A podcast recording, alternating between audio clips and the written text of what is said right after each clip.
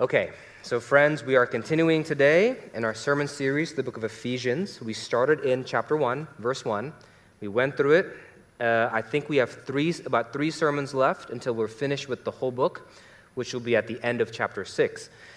But for today, we're still in the beginning of chapter 6, where Paul, the author of the book of Ephesians, the, the guy who wrote the book, is in the middle of giving us his instructions on what's often called the Christian household code.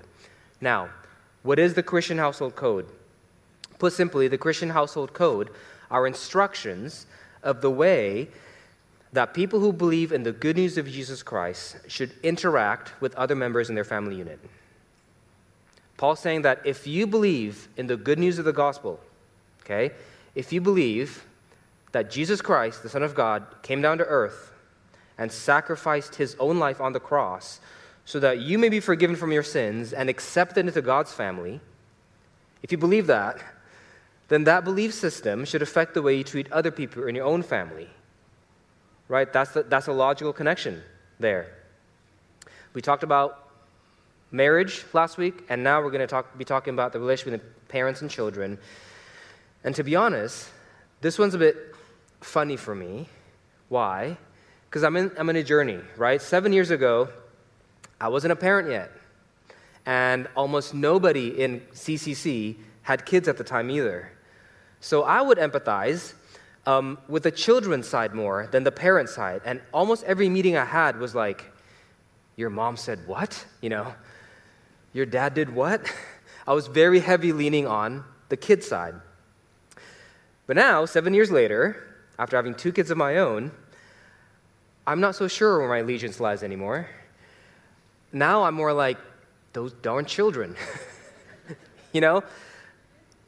And whatever, wherever you are here today, whether you connect more with Paul's words from the children's perspective, or you connect more with Paul's words to the parents, or maybe, like me, you're somewhere in between. Either way, if we're honest, I think we can all agree that the parent child relationship is a beautiful mess. Is it not? It's beautiful, it's messy, it's great, it's complicated, and it's everything in between. And it's also perhaps one of the most forming relationships you have in your life. Whether you like it or not, the way your parents raised you shaped a blueprint in the way you view the world, in the way you view life, in the way you view yourself. And it'll influence the way that you raise and shape your kids as well. It's an important relationship. So, how do Christians, how do people who believe in the good news of Jesus Christ navigate through this very influential relationship? How do we shift through this beautiful mess? Take a look at our passage. This is God's word, taken today from Ephesians chapter 6, verse 1 to 4. Thus says the Lord Children, obey your parents in the Lord, for this is right. Honor your father and mother. This is the first commandment with a promise that it may go well with you and that you may live long in the land. Fathers, do not provoke your children to anger, but bring them up in the discipline and instruction of the Lord. Thus says the Lord. Three things I want to point out from our passage today. First, children, obeying your parents well require humility and wisdom. Fathers, raising your children well require self restraint. And parents, doing your job well require self forgetfulness. Okay? Start the first point. Paul addresses the children first here. Children, all of us here, obeying your parents well require humility and wisdom. So, before we start, I got to remind ourselves again of how different this Christian household code was that Paul is offering compared to other household codes in Paul's day at the time, okay? And one blaring difference that the original readers would have immediately seen here is the fact that Paul addressed the children directly. No other household code of the day would have done that. They might have mentioned the children in passing. They might have spoken to the children in third person as they're talking to the Father, but they would have never addressed them as directly as Paul did here, or much less address them first before you address the parents. But that's what Paul did here. He addressed the child first and then the parents, and almost all fathers back then would, would, have, would have read this and been like, Paul, I'm right here. Why, why are you talking to my kid? Just, just tell me what they have to do, and then I'll tell them to do it, like every other household code. But Paul here is saying, no, I'm going to talk to your child directly. It's like, why? Because, Paul's emphasizing here, your child needs to know that this command didn't come from you, it came from God directly to them. So, if you could excuse me for a second, parents, I'm going to ask you to step aside. Children, meaning all of you here today whose parents are still alive. Children, what I'm about to say didn't come from your parents. What I'm about to say came from God. Obey your parents in the Lord, for this is right. Now, you are all critical thinkers here. So immediately, tons of questions must come to mind, right? After you hear these words, such as, What? what if my parents' demands are unreasonable? Paul, how does that work exactly? What if they're asking me to do something that's wrong, against God's will, even? Do I just have to say yes to everything my parents ask me to do? There's this sentence that I like about wisdom, and it's not always applicable, but I think it might be here. And it says this Like all good fruit, the balance of life is in the ripened ruin. Like all good fruit, the balance of life is in the ripened ruin. There's a small window, the sentence is saying, that can be found just right after a fruit's ripened, this top peak sweetness in every fruit's lifespan just after it's ripened, right before it's ruined. And I think for this situation here, we need to find the peak sweet spot in Paul's words. Why? Because it seems like he's saying two different things. On one hand, he's emphasizing here obedience, right? As we just read, children, obey, he says. By the way, he doesn't say children submit, which is what he said to wives in relation to husbands a few verses ago. To children, he used a much stronger phrase obey. Obey your parents in the Lord. If you're in the Lord, if you're a Christian, Paul's saying here, then obedience to your parents is the appropriate way to live your life. But, on the other hand, just as the phrase in the Lord heightens the call to obey, the phrase in the Lord at the same time also tempers the command to obey. Why? Because by saying in the Lord, Paul's reminding the children here that the Lord is the ultimate authority, not your parents. The Lord, Jesus is king. Your parents are here. They're vice regents, representative of the king, and then you're under your parents. Your parents aren't the Lord, which means, by logical implication, that if your parents, the appointed vice regents, tells you to do something that is opposite to the king's will, what do you do in that situation? Do you just ignore the fact that what they're asking you to do is wrong and blindly obey them? Or do you completely disobey your parents and just disregard them and every single thing that they say? Or is wisdom perhaps found in between ripe and ruin? Now, this may sound like I'm being wishy washy. I'm not. This is exactly what Paul warns us about earlier in Ephesians chapter 5, before he gave us all these household codes. He said, Remember, you must be wise in discerning God's will in your life, because it's not always going to be clear, especially with family. It's not always going to be black and white. And the ability for you to navigate through that gray areas of life faithfully to the Lord is exactly what wisdom is. Deploy wisdom. What is the sweet spot here? Even in the way Paul reasons with kids in verses 2 to 3, assumes a lot of nuance, a lot of common sense, and a lot of wisdom is being deployed. Paul says this Children, obey your parents in the Lord, for this is right. Honor them. Why? What's the reason, Paul? Look at verses 2 to 3. Because this is the first commandment with a promise that it may go well with you and that you may live long in the land. By the way, Paul's quoting Deuteronomy chapter 5, verse 16 here, that we just read on our call to worship, which is in the Old Testament.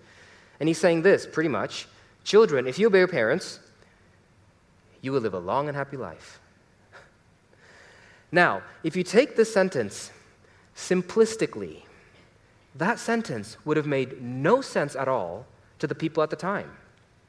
Why? Because back then, pre modern medicine, up to 39 to 50% of children would have died before the age of 10. So, how can you say, hey, if you obey your parents, you're going to live a long and happy life? You can't. Okay, so then what? Paul's words here are false? No, it's not false. You just can't read it simplistically like that. You got to deploy re- reason, read it wisely. This isn't a black and white equation, just do this and you'll get that.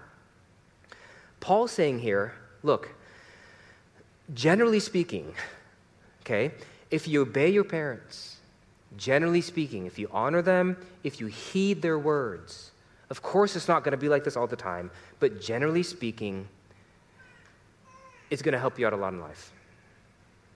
You'll avoid tons of mistakes that you'd have fallen into otherwise. You'll have clearer foresight to those roads that you have not yet traveled. And you will fare well in life. so, same with the words, obey your parents in the Lord. You don't read that simplistically. Deploy nuance, deploy common sense and wisdom. What if, for example, and this is perhaps the situation for many of us here, what if you work with your parents and the business decision that they made, you are a thousand percent convinced is wrong. Not only wrong, but you actually feel like it would hurt the company. What's the sweet spot there? If your parents are micromanaging the way you raise your kids in the way that you disagree with, what's the sweet spot there? if they ask you to perform certain traditional rituals that are clearly against the Lord's will as He's revealed in the Scripture? What's the sweet spot there? Now, I don't have time to go into every detail in everyone's case, okay? But I do think there's at least one good implication that we can get from this passage itself for children about how to handle these gray areas that you walk into. And it's this Despite your disagreements with your parents, despite how unreasonable you may think their requests are, Paul is saying here lean toward honor. Just lean toward honor. This is the first commandment with the promise, he said. If you honor them, it will be well with you. You live a long and happy life. Just look, hear them out. Hear them out. I know, I know, I know, I know, I know. I get it. Just hear them out. Is nuance and wisdom to be deployed? Yes, of course. It is, is it to be applied? Of course. But at the same time, friends, we can't deny the simplicity and directness of God's command here.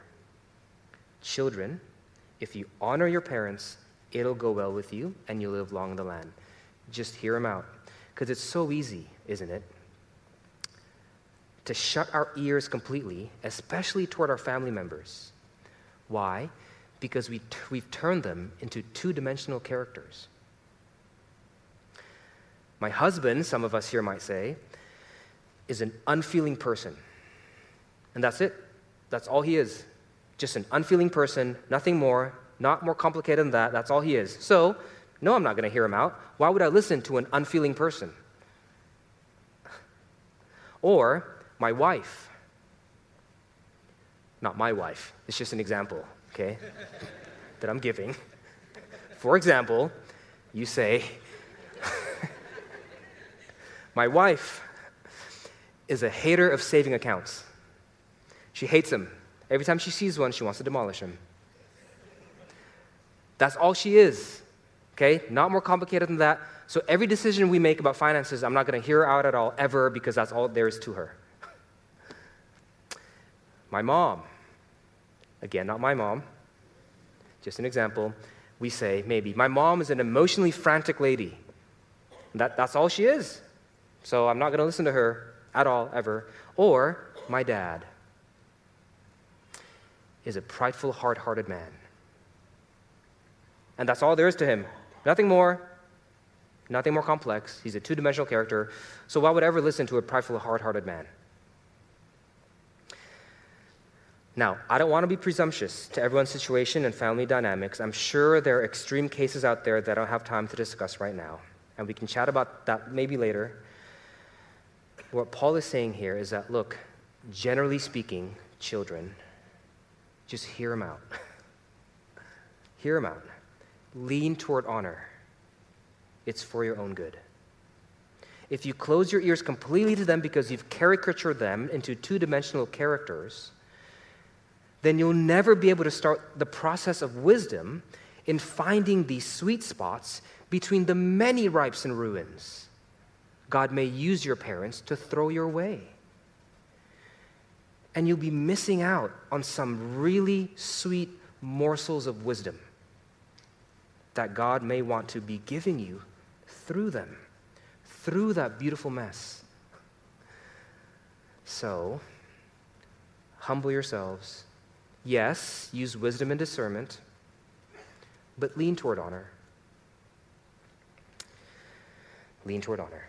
Now, in classic Pauline pattern, we see here in this passage that Paul never just demands obedience from one side, right? Always from both. So after he calls the children to obey in verses 1 to 2, he then addresses the parents in verses 3 to 4. Parents, he says, God's called your kid to obey you. Don't make their job harder for them. Second point Fathers, raising your children well requires self restraint. Now, notice in verse 1, Paul tells the children to obey who? Their parents, both mom and dad, right? Obey mom and dad. But here in verse 4, Paul switches and he addresses not just one parent, uh, not both parents, but just one parent. Who does Paul address here in verse 4? Fathers. Why? Because back then, in the Greco Roman political sphere, the father would have had much more social and legal power over the kids, even compared to the mother. And it is embedded within the Christian worldview, which is fashioned upon the story of a cross, that those who have more power have more homework. So Paul warns the one parent with more social and legal power at the time with a weightier warning. Fathers, though applies to both parents, but fathers, he said, do not provoke your children to anger, but bring them up in the discipline and instruction of the Lord. And here, just as children must do the hard work of finding the right balance between ripe and ruin, so must parents do the same. But if for the child the sweet spot question would be between when to obey and when not to obey. For parents here, the sweet spot question would be between when to pull back and when to apply discipline. Where's the sweet spot? Okay, look at verse 4 again. Paul says, on one hand, Fathers, do not provoke your children to anger. Now, Liam, my five year old son, just four days ago on Thursday morning was smoldering angry at me because he didn't want to go to school. And just to clarify, that is not a comment on the quality of his current school. Okay, it's great. It's just what five year olds do sometimes, okay? So, does that mean just because my child was angry at me this past Thursday morning, I have failed God's command here to not provoke my child to anger? No, of course not. Maybe to help clarify this further, we can go to Paul's words in Colossians chapter 3, verse 21, where Paul actually repeats the same exact command to the father here, to the parents, word for word, but with one minor detail, edit, one minor edit. In Colossians chapter 3, verse 21, Paul doesn't say, Fathers, don't provoke your children lest they be angry. He says, Fathers, do not provoke your children lest they become discouraged. In our passage in Ephesians 5, Paul says, Don't provoke your children lest they be angry. In Colossians 3, Paul says, Don't provoke your children lest they be discouraged. And it's hard to not conclude that perhaps Paul here isn't referring to two different emotions, but he's in fact referring to two sides of the same emotion. It's not just anger that he's telling you to be weary about.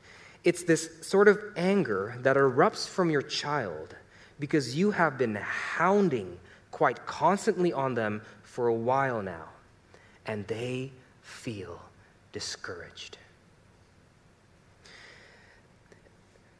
See, anger is an emotion that likes to skip the line.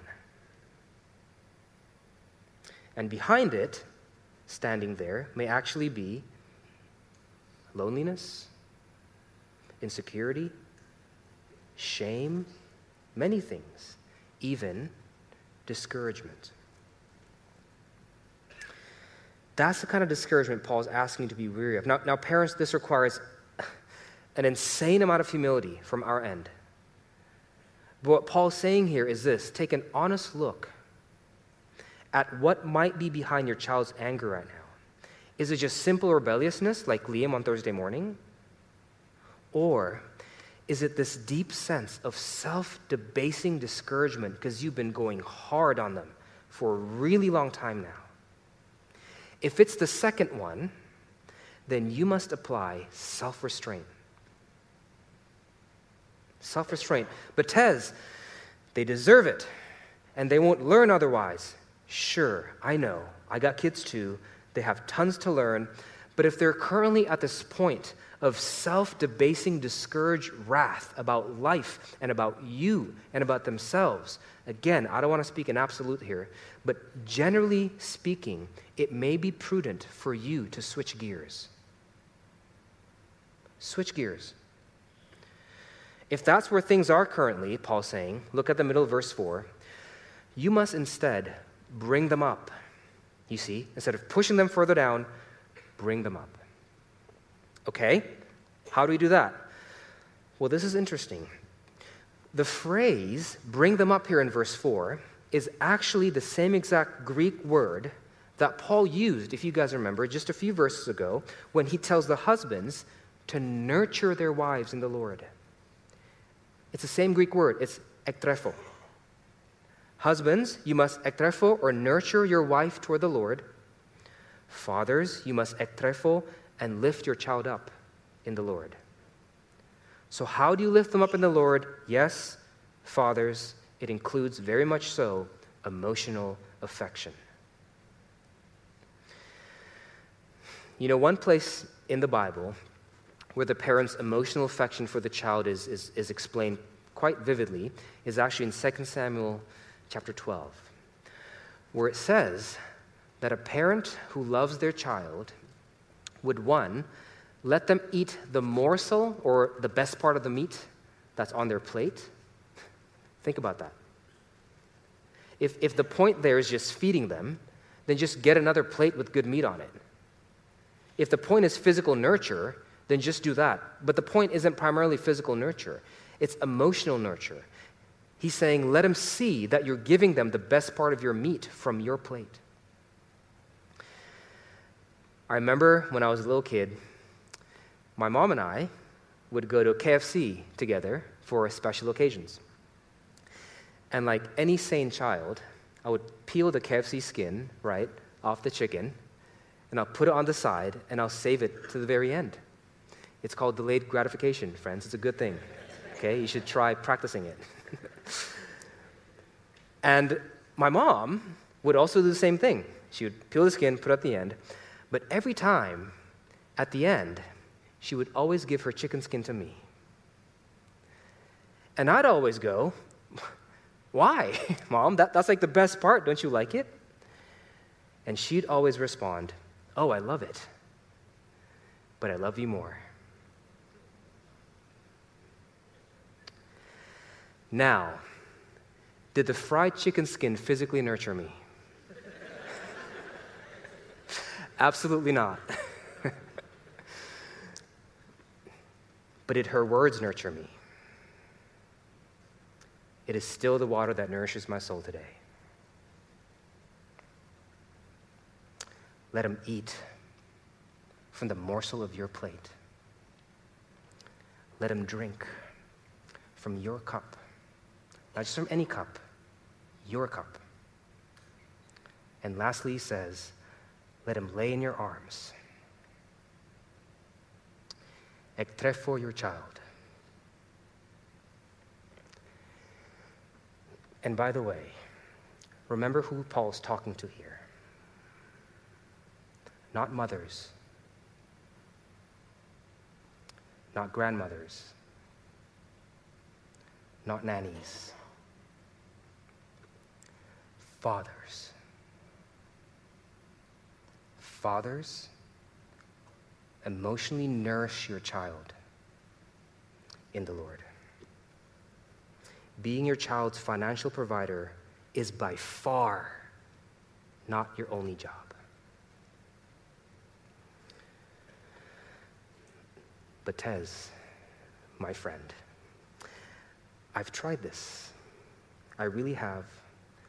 I've given my child my precious KFC chicken skin. And you know what he did when he ate it? He complained that it's not crispy enough. I have shared my cup with my child, and he whines because my lips have dampened that one particular part of the cup's circumference, and now he's in the corner shaking because his world has ended. Which is a real story from personal experience, by the way. Does nurturing your children in the Lord mean that we can't ever discipline them when they're acting childish or immature? Of course it doesn't. You should discipline your child. In fact, Paul continues in verse 4 by saying, You must. You must. Look at verse 4. Paul says, Fathers, bring your children up, for them, nourish them. How? In the discipline and instruction of the Lord. And those two phrases, discipline and instruction, do very much include punishment and applying consequences when necessary, when applicable. Okay. So, where's the sweet spot here? between left nourishing and right punishing. Okay, so that our child may grow up in the Lord. Let's go to our last point. Parents, doing your job well require self forgetfulness. So, a very helpful phrase that I think Paul gives us here to kind of help us find that, that sweet spot, okay, for parents, is in the very last phrase of verse 4 when he says, Of the Lord. Fathers, do not provoke your children to anger, but bring them up in the discipline and instruction of the Lord. Okay, parents, here's what Paul's saying. In order to ensure that our discipline does not produce from within our children this kind of discouraged, self debasing wrath and anger toward life, when we discipline them, you must apply, Paul's saying here, the Lord's discipline instead of our own brand of discipline. It has to be the Lord's. And this could mean many things. For example, one thing it could mean is that we must be able to differentiate, parents, between our preferences and the Lord's commands. That's one way this applies. Ask ourselves is the command that we're currently giving, or is the punishment that we're currently applying to our children centered upon Christ? or upon our own annoyances. Because those are two different things, by the way. Now, this doesn't mean that I have to have a Bible verse for everything I ask my kids to do. Okay, like when Liam was losing it because he didn't want to go to school Thursday morning, I didn't say, For thus says the Lord. In Romans chapter 12, you must be transformed by the renewal of your mind. no, I didn't do that, okay? All this means just put different weight on different instructions based on whether or not it's your preference or the Lord's command. And it's hard to distinguish that sometimes for sinful people like us, but we must. Do I, for example, prefer Elena to wear something more formal to church on Sundays? I do. But look, it's a fight. every morning, Sunday, and I'm not about dying on that hill. Okay? So sometimes I'm just like, okay, as long as you look presentable and you look fine, that's okay with me. the consequences for that disobedience exist, but it's not the weightiest of consequences, you see? But, for example, if I see that in school, Elena starts to discriminate her friends based on wealth, or if she lies to her teacher, or if she bullies someone, then the discipline and instructions for those transgressions, you bet, will be greater and weightier. Why? Because those ones have clearer connection to God's commands and God's hearts, as we find in the scripture. All human beings are made in his image, Genesis 2 says. So treat everyone with dignity and respect. Don't speak false witness, Exodus 20 says. Don't lie, you see. Applying the Lord's brand of discipline could mean differentiating between your preferences and the Lord's commands and knowing what weight to put where. It could also mean, for example, that when you decide to discipline your child, you make sure you display the Lord's heart for His discipline to His children through it and not just your own wrath. See, if you discipline your child because of a sudden burst of uncontrollable anger, that is not the discipline of the Lord. That is an outburst of your anger. What is the Lord's heart like when he disciplines his children? Hebrews 12, 16 says, God, and we quoted it earlier, God chastises those who he loves, and he chastises every son whom he receives. Love is the motivation for God's chastisement of his children. Mercy is, kindness is, commitment to their growth is the motivation, not wrath, not even justice. See, at least this is true for me. When I'm at the height of my anger toward my kid, you know what becomes the main motivation for my discipline to them? It's not love. It's not mercy. It's what? It's justice. I say, if you don't do this, then you get that. Rasain lo. But the discipline of the Lord does not lean toward justice like that it leans toward what? Mercy. It's because of mercy. Why? Why is it primarily based on mercy and not justice? Because, friends, all the justice for our mistakes and sins was already paid for in full when He Himself died for our immaturities on that cross. the full measure, not in part, but the whole, the full measure of wrath and indignation and justice that our Heavenly Father should have had on every single one of us was placed full force upon His only begotten Son on that cross. That's why. On the cross, Jesus didn't just share with us a morsel of food on his plate, he himself became our living bread. He didn't just share his cup with us, he drank the full cup of God's wrath so that we can enjoy him as our living water. That's why. Don't forget, parents, you are children too. Even if your parents have passed away, you are first and foremost the child of God before you are a parent. And when your heavenly Father chastises you, he does not whisper under his breath, Rasailu. You deserve it. You know what he whispers? I love you. When your heavenly Father disciplines you, He's not saying it's because I'm furious at you. He's saying is because I'm pleased with you.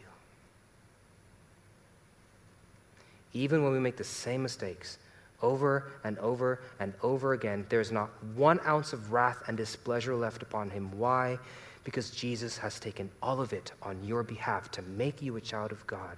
So far be it from us, Christian parents, to turn our children into recipients of our unloving wrath when God Himself died so that you may no longer be the recipient of His. Find the sweet spot, parents. Don't provoke your child to wrath, nor spoil them by sparing the rod. But when you discipline them, make sure that it's the Lord's discipline that you're executing and not your own. And children, as your parents lean toward mercy, you lean toward honor. Your parents are imperfect and flawed, just like you are. And they are far from being the perfect vice regent that Christ calls them to be. Nonetheless, resist the temptation to caricature them into two dimensional characters. Be wise, find the sweet spot, because there is wisdom to be learned from them, there are lessons to be gleaned from them, and there are pitfalls to be avoided through them. And as we do this, church, may we show the world that the gospel of Jesus Christ, the good news of the cross, can give hope even to one of the most conf- complex and sometimes hopeless of human relationships. Let's show the world that the cross can create a sort of family that no other worldview can create because no other worldview presents a God like ours who died to turn his enemies into family. Let's pray.